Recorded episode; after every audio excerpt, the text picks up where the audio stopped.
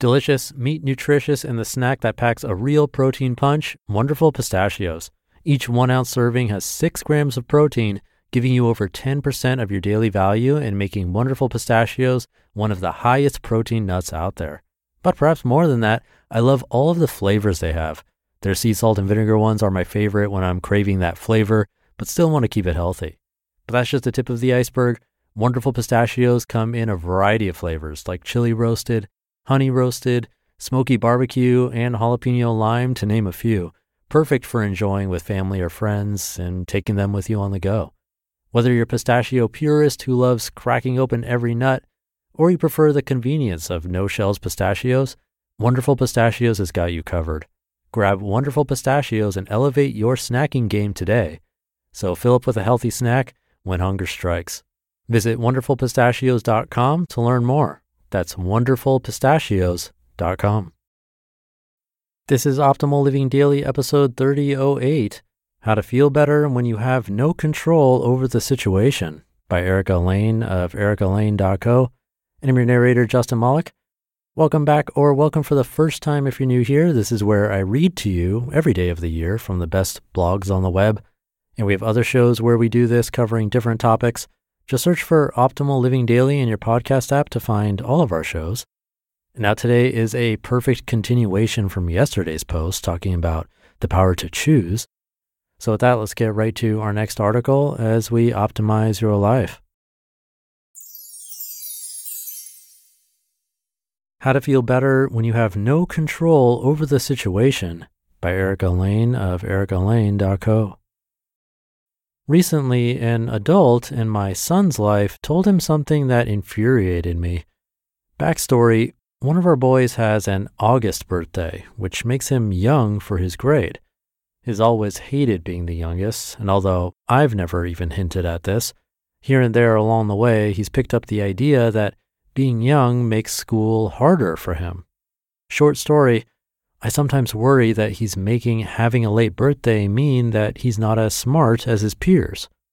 So the other day, when my son told me that an adult in his life had told him that only a small percentage of kids with August birthdays get into college, my face instantly went hot with anger. I immediately tried to refute it saying that most of the stats people throw around aren't even close to accurate. Then, when my son continued to share his point of view, I literally had to leave the table. I was just so angry at another parent for passing on information like this. Information that, in my way of thinking, could inform my kid's confidence in his abilities. How to feel better when you have no control. But I couldn't change it. I couldn't undo what my son had heard. That highly questionable statistic had entered my son's ear canals, and there was no taking it back. So here were my options. I could marinate in my anger, spinning out on unhelpful thoughts and quietly bemoaning what I couldn't change, or I could reach for better feeling thoughts and ultimately feel better. Take your power back. The first thing we have to establish is that I felt angry over what this adult had said, not because of the words themselves, but because of my thoughts about those words. What this grown up said was just a combination of letters, syllables, and vocal vibrations that hit the air. If I didn't already have thoughts about how my son was interpreting his late birthday, the comment would have rolled off me like water off a duck's back. In fact, I might have been intrigued. I might have Googled it to see if it were true. But because I carried my own concerns to the table, I generated my anger with my thoughts. Another way of putting it is this what this adult said didn't cause me to feel angry. It couldn't. I reacted the way I did because of what I was thinking. I love knowing this because it puts power back in our hands. When something happens that's out of our control, it's so easy to feel like the victim of it, powerless because there's nothing we can do to change it. But when we remember that our thoughts about the situation are entirely our own, we put power back in our hands. We have something we can influence. Two ways to feel better in life and why one of them doesn't always work. There are two ways to feel better in your life. Number one is to change your circumstances, and number two is to change how you're thinking about those circumstances.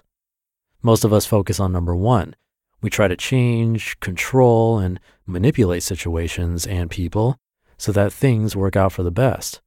This isn't necessarily wrong, and a lot of the time it works. For example, let's say you're sick of constantly cleaning up the house, so you do some massive decluttering and find that the messes have become so much more manageable.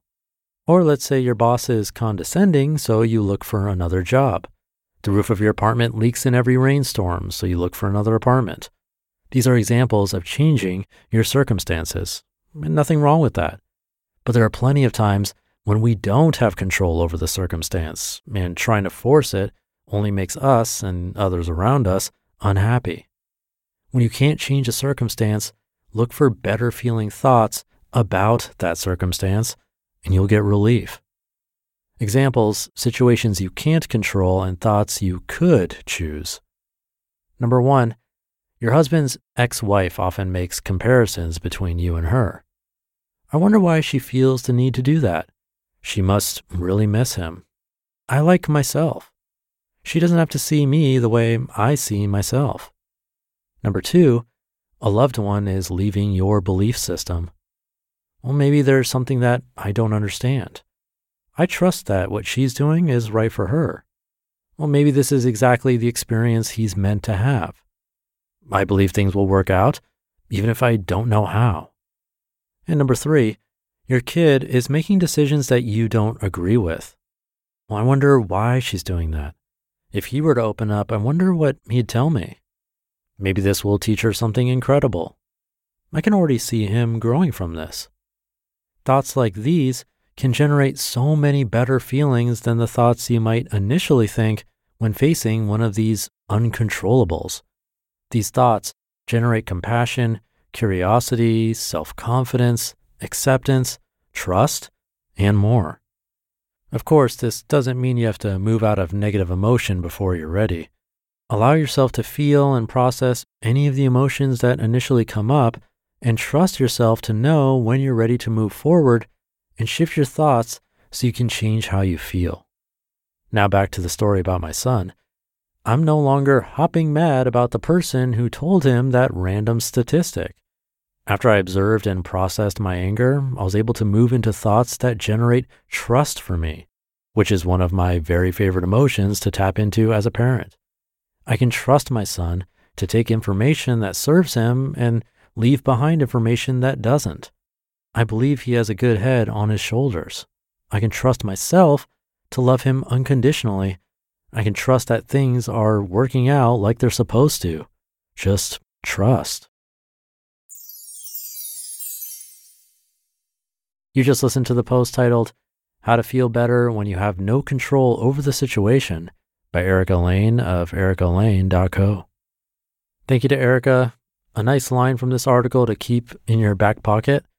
The first thing we have to establish is that I felt angry over what this adult had said, not because of the words themselves, but because of my thoughts about those words. When people ask me about meditation, since I've spent hours and hours meditating, sometimes up to eight hours in a day, the biggest takeaway is a fundamental understanding of that statement. And I think it's relatively easy to understand. Someone can say something to a group of 100 people, and you'll have 100 different and unique responses to that statement, ranging from laughter to anger to boredom, you name it. It's the receiver taking those words and applying their own filter on it, and then determining what the appropriate response is. And what's crazy is how quickly this process happens. It's basically instantaneous. And that can be a good thing when we're in danger, for example, but it can also be problematic because we're being very reactive and causing ourselves suffering when it could be something completely out of our control. So it's a good reminder and hopefully something we can remember when these moments arise. But that should do it for today. Have a great weekend if you're listening in real time, and I'll see you tomorrow where your optimal life awaits.